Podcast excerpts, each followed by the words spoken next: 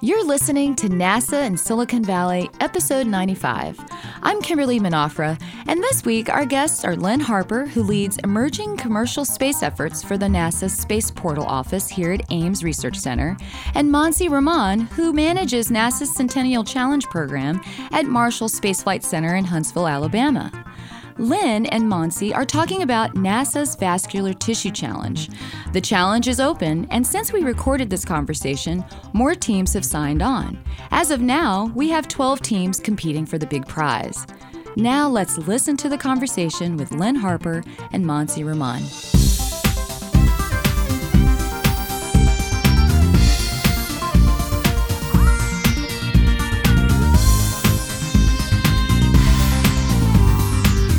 This is a little bit different just because it's not just NASA and Silicon Valley. It's, you know, NASA like Ames here. And we also have uh, Monsi over at Marshall, like listening in and, and talking with us.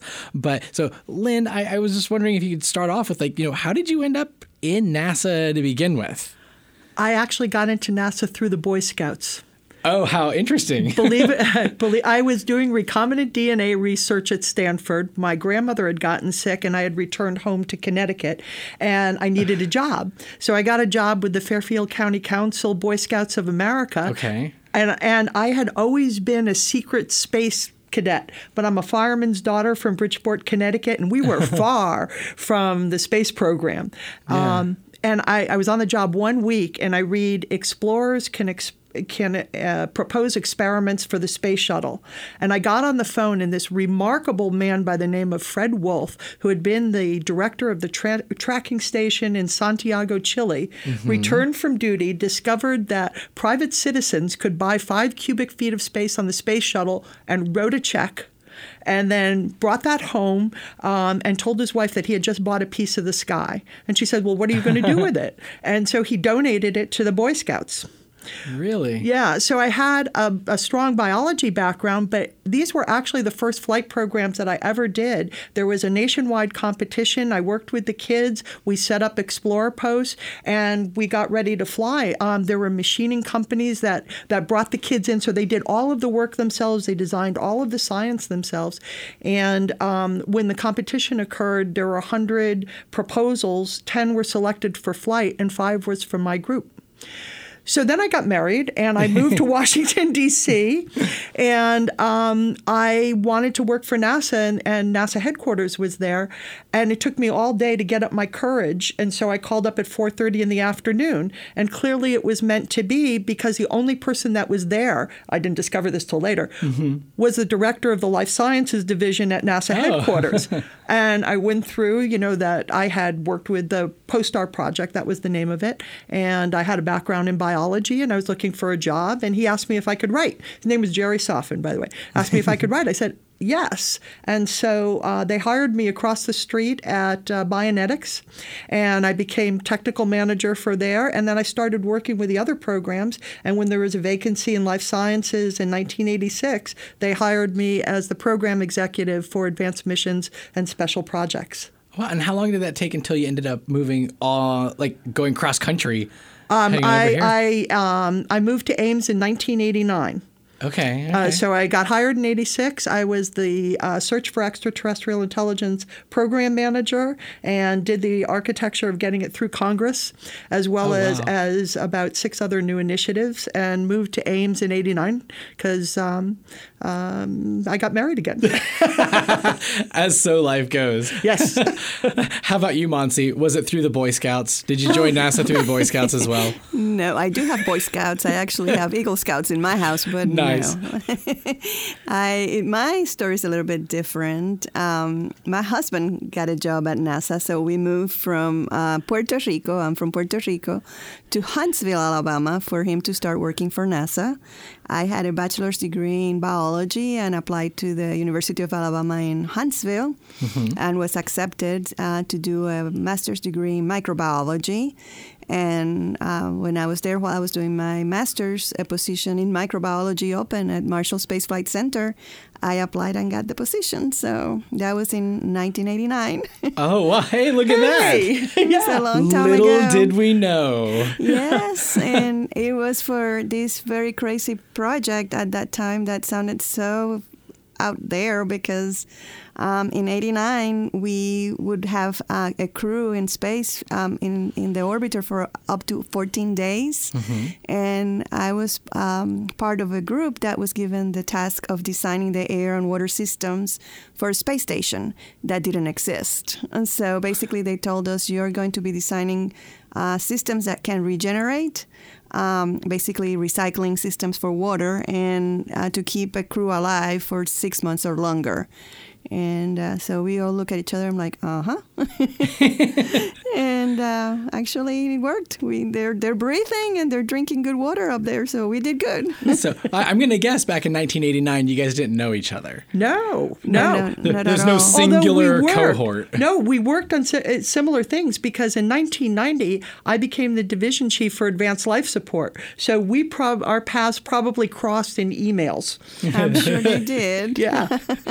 But back in 1990, it's like weird prodigy or some version of e- the early cursors of emails or like Oh, my sending goodness. oh phone yeah, they were bad. That, that was, um, uh, although I do have to say, it was so exciting. We were there for for the first time email came about, and it was thrilling. You know, it's like, wow, that's that's got at least 160 RAM.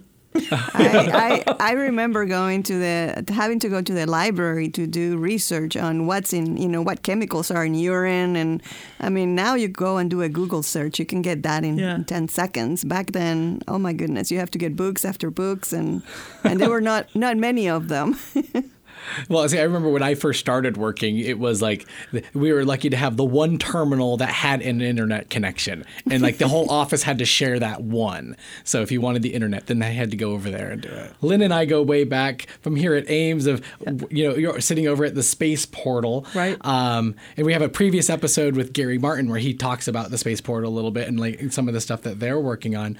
Um, but Monsi, I met I met Monsi a couple months ago for I think it was one of the small satellite um, centennial challenges. So um, um, CubeQuest yeah, or a CubeQuest. Yeah, exactly. So so maybe talk about for people who have no idea. They hear centennial challenge. What does that even mean, or what is that? Well, Centennial Challenges has a very uh, curious name because it's called Centennial Challenges because the first one was uh, designed to commemorate the 100 years of the flight of, of the Wright brothers.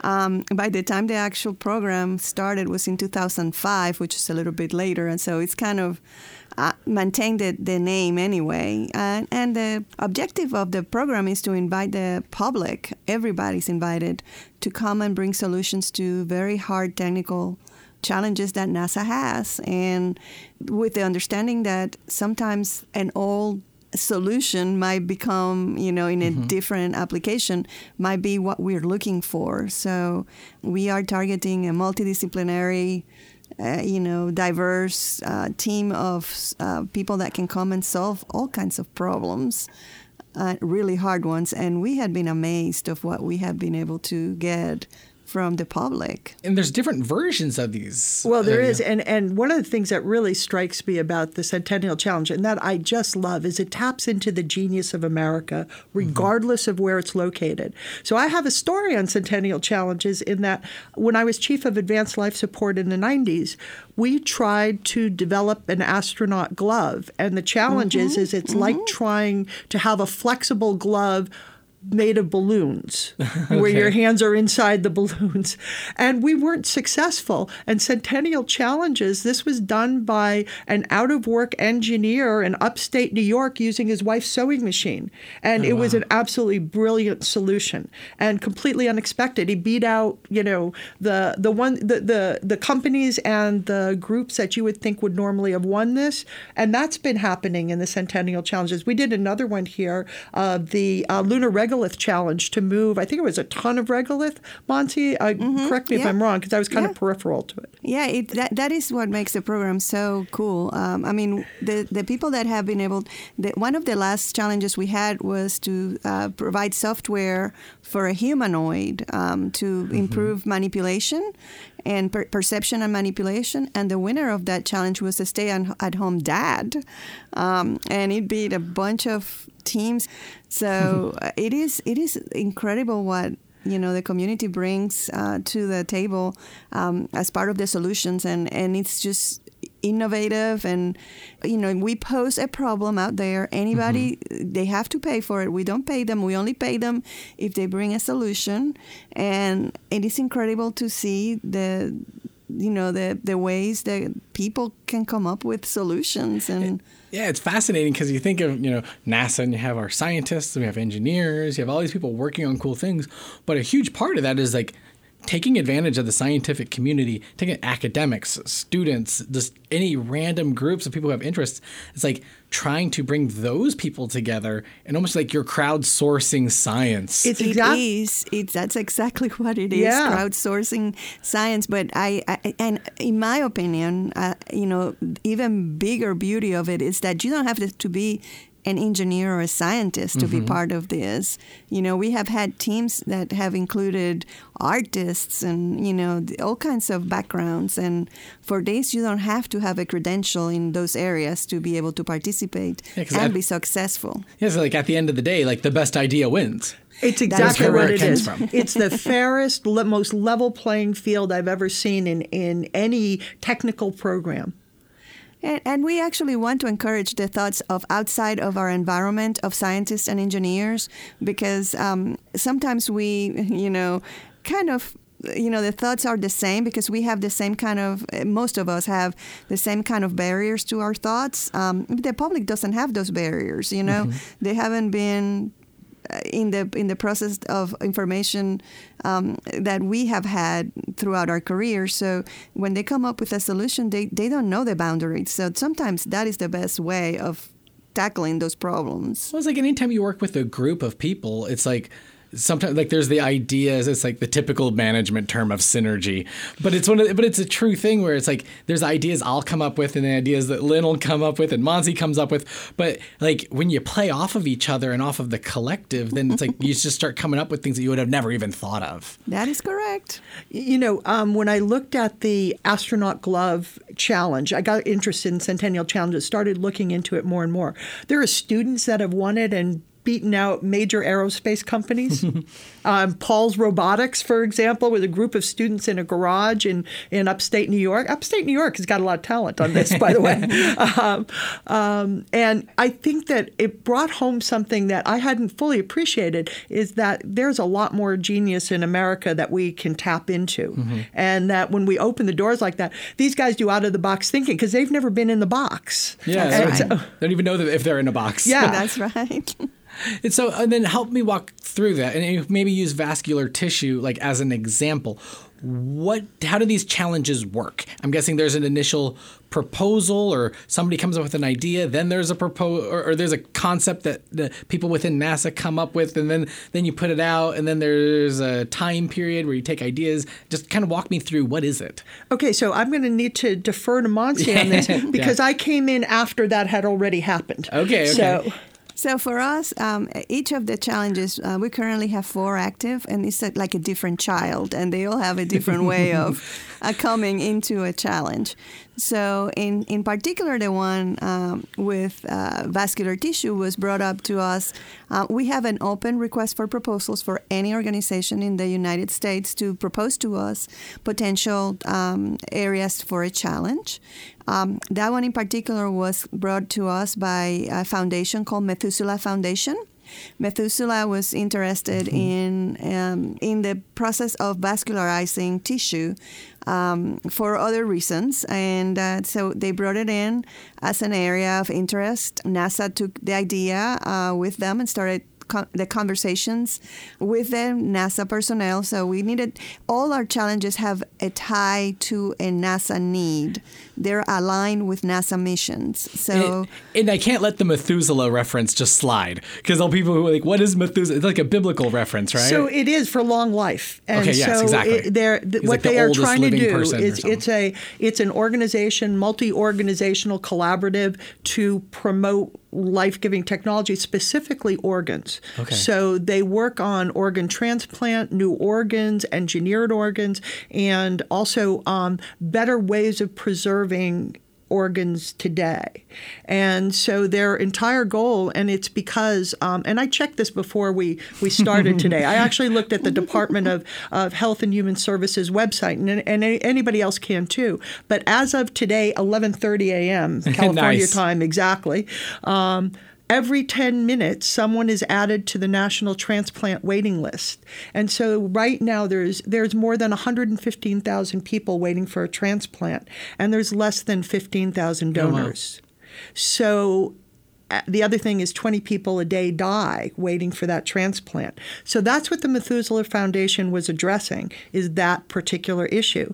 And our piece of it came in because there was research that was done. Well, first of all, as astronauts go further and further from Earth, the they need to ha- be autonomous related to their medical care. When they go all the way to Mars, there's just no way of returning quickly. Yeah. So they're going to need to deal with everything there. The tissues we're trying to engineer through the vascular tissue challenge can do two things. One is they can provide new research tools in order to help um, uh, the biomedical research on the space crews, as well as if they get once they get to the stage where new organs are developed, they can be developed from the uh, patient's own body. So there's no rejection issues. And so those that's the that's the ultimate goal of this research. But it's at such a beginning phase that we're going for one cubic centimeter of tissues. That's about 10 billion cells because right now we can only do about two, two millimeters. So it's a 10 time improvement just in the size of tissues that we can maintain.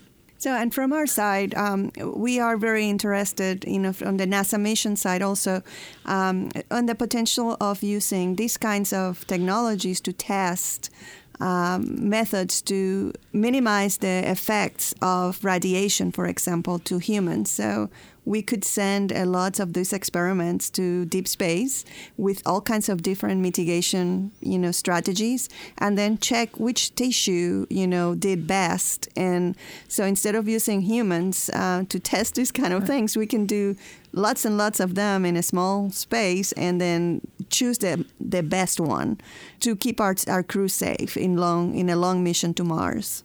And there's also another piece to it, which is that the National Space Act directs NASA um, specifically to um, support bioengineering research, development, and demonstration programs designed to alleviate and minimize the effect of disability. So we're addressing that directly in this. That's right. And there's another piece to the story that gets interesting, which is that uh, Dr. David Wolf, who was a physician astronaut, invented a device called a bioreactor. And that was uh, like in 89-ish, you know, 89, 90 timeframe. And what he found is that it was the best 3D tissue culture system in the world for certain types of tissues. And when the tissues were grown in space, there was also an improvement in the size and the medical quality of some of the tissues that had flown. But the problem is, is big tissues by themselves is not enough because without vascularization, which by the way is blood supply, so vascularization are the blood vessels, the um, the veins, the arteries, the um, capillaries, the arterioles, and so forth that make up and feed your entire body with nutrients and remove the wastes. And uh, if you eat, if you just develop tissues that don't have that blood vessel system, they'll die from the inside out. They won't work. So once we get the vascularization part, then we can we can bring these to space, and that's actually part of the vascular tissue challenge is to bring them to space. Uh, CASIS, the Center for the Advancement of Science in Space, is offering both 200k, $200,000 to the winners, um, as well as a ride to the space station to conduct the research to to start extending that one centimeter into larger and larger tissues. We're really excited about that possibility, actually, because um, if this works, this is going to be revolutionary for for Earth. Yeah, it it is because okay, so. Um, you know, people ask why tissue cultures? Because you have 75 trillion cells in your body. And if you're trying to find out what the cause of a disease is, and the reason you want to know that exquisitely well is that you can interrupt the disease process with no side effects. So the better hmm. you know it, the, the more accurate you are in this, the the more opportunities you have for developing medical interventions with with min, and with minimum side effects. So the problem is is that once you take the cells out of the body, they no longer behave like they do in the body. They may they're Yeah. medically misleading. So the conditions for winning the vascular tissue challenge is they have to be functional tissues. In other words, they're, we're going for heart, lung, kidney, liver, and muscle, and they have to act as those organs. They have to mm-hmm. behave as cells in those organs. And in addition, they have to have the blood supply. And using that blood supply, the teams need to maintain the tissues in an artificial environment for at least 30 days. Once you have that, if you have a good tissue culture that behaves as it does in the body, you can accelerate the discovery of the causes of a disease uh, by years and decades sooner and save millions to billions of dollars in the process. But if they're medically misleading, you start wandering down non productive courses. That's why this particular challenge articulated the way that it was. And I'm just gonna I'm just gonna say something. I hope Monty doesn't get mad at me. but We'll see. But my job jar was pretty full when she asked me to do this. so I wasn't I wasn't exactly volunteering and now I just feel it's a real privilege because other things have happened as a result of this. So one of them is the National Institutes of Health, the National Science Foundation, Veterans Administration, Department of Defense. They all came to the workshop along with some of the oh, top wow. tissue engineering labs in the country. And they all said one interesting thing that there were very few opportunities that they had to get together and find out where the barriers are collectively as a group and discuss mm-hmm. it. And, and it was an absolutely thrilling experience uh, to be part of that. Um, and another thing is that uh, Ames, uh, Dr. Patricia Parsons Wingerter, who's here on a very complicated relationship. She actually live uh, is is uh, detailed here from the Glenn Research Center in Ohio Okay. um, to Ames, and she's developed software with the Ames Artificial Intelligence Group that uh, basically develops the branching rules for the blood vessels of the eye. Okay. All right. So the w- question we've asked her is can you determine the branching rules for all the rest of the organs of the body? Oh yeah, based off of that. Because a lot of the teams are using 3D printing to print organs and tissues. And if you can get give them the accurate information, then they can get the structure accurately. This challenge in particular was a challenge to put together and a challenge that was very hard for our team uh, of managers at headquarters to understand. Um, so when we started, there was not a lot of hope of us having a lot of teams participating. In fact, we were thrilled when we got three registered, and and right now we have nine teams um, working towards this goal. So this is obviously something that a lot of people, um, and it is a pretty diverse, there's a lot of academia, but we also have outside of academia uh, participating industries also. So we're really, we're, we're really thrilled that more than just you know a few people are interested in this. And so, what are what are the next steps, or is there like an announcement that comes? Is there a big award thing, or what? What, what you is mean, the are next you asking how? Okay, so right now all the teams are researching to meet the conditions. They need to meet the conditions uh, that it has to have blood vessels. That's the vascularization part. It Needs to be at least a centimeter. That's ten times more than the other tissues that have been available. It Needs to be sustained for at least thirty days. And once they do that, they uh, once they they're sure that they can do that, they submit an application for trial to the Methuselah Foundation, who's our implementing partner for this. And then the judges who come from DoD, VA, NIH, NASA, um, and other research institutions will begin to um, evaluate how they're going to judge this. Because in other centennial challenges, these are big physical objects usually. Yes, exactly. And, a, and an audience can get together and everybody's going to see who Ta-da. won. It's going to be really obvious. You're not going to be rolling in organs and like Right. special incubators. And thi- Out in this one, That would be that's an idea. in this one, the um, the judges are going to need to use microscopes and biochemical analyses Exactly. to confirm the results, and it's it's very tricky. We are so lucky to have the quality of judges that we do. These are some top guys, uh, top folks in the in the field, and uh, from multiple again multiple organizations have come together because this is so important to VA for uh, obvious reasons. I mean, if you don't die of anything else and you get older, you know you- you're going to get kidney disease At some So- point in time. so I did feel that the lives we saved could be mine. So uh, among mine. But because I'm 65 and I'm definitely heading towards, um, you know, all of the issues that we're addressing in the vascular tissue challenge. So the, the challenge will be open for uh, three years. It was open um, last year. Okay. And so it, it is basically the first team that can come up with an answer and that can be verified by the team of super cool, very qualified judges. Nice. um, and by our allied organization, which is Methuselah. Um, once all that is certified, the first team that, that you know can meet the requirements uh, wins uh, two hundred thousand dollars, which is not too shabby. Nice. And and then uh, the two other um, the two, up to two other teams can also win. So once three teams have won money, the competition ends, or at, at the end of three years. or we at least reevaluate. Because you know, one of the things to consider is is we're looking at five different critical organs: heart, lungs, kidney, liver, and muscle. And three, you know, there'd still be two left at the end of that. So I, I might appeal to Monsi to continue the program if we Nice. can. Um, so, so definitely, at least at the minimum for the next three years, but more to come. Yeah, and I want to make sure because this is a, a podcast. I want to make sure to invite people to participate in this and to sign up. Um, the nine teams that are here, we can add as many as there is interest. So this goes all the way to September 30th, uh, 2019, and anytime before that, um, people are welcome to start participating and thinking about it. We'll be having a um, uh, bioengineering road mapping summit in March, which is also open to you know researchers and those that are interested in the vascular tissue challenge. I, I also want to clarify t- to your audience that okay, this sounds like not something everybody. I mean, a housewife or you know cannot just grow tissue in her house or or things like that. So this is an example of one of the most complicated challenges that we have.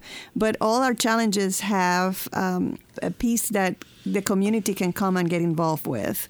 And so, uh, you know, just want to make sure that you guys go to the nasa.gov uh, slash um, challenges and, and look at what we have there because um, we have a lot of, it is, it is varied and, you know, we have challenges in software, we have uh, for humanoids, we have challenges in CubeSats, we have challenges in 3D printing, uh, habitats for Mars or Moon, and we're going to be open um, possibly two very quick, very soon on biotechnology. And so there's, you know, there's there's different grades of how we complicate the problem um, and how it can be the solutions can come to us. So Excellent. And so in in our show notes and on our landing page for the podcast, we'll add all those links so Good. everybody can just hit those hyperlinks and move along. Um, and for everybody who's listening, we're on, we're on all the majors of social media. For folks who have questions for Monsi or for Lynn, um, we are using the hashtag NASA Silicon Valley. Okay. Don't hesitate to just go ahead and give us a shout out, and we can either implement it into a future episode or as a callback when we do one of the, some of the intros. But Sure. Monsi, Lynn, thank you so much for coming on over. Well, it was really a pleasure. This was fun. anytime. You've been listening to the NASA and Silicon Valley podcast. If you have any questions, on Twitter, we're at NASA Ames and we're using the hashtag NASA Silicon Valley. Remember, we are a NASA podcast, but we aren't the only NASA podcast. So don't forget to check out our friends at Houston We Have a Podcast. And there's also Gravity Assist and This Week at NASA. And if you're a music fan, don't forget to check out Third Rock Radio. The best way to capture all of the content is to subscribe to our Omnibus RSS feed called NASAcast or visit the NASA app on iOS, Android, or anywhere you find your apps.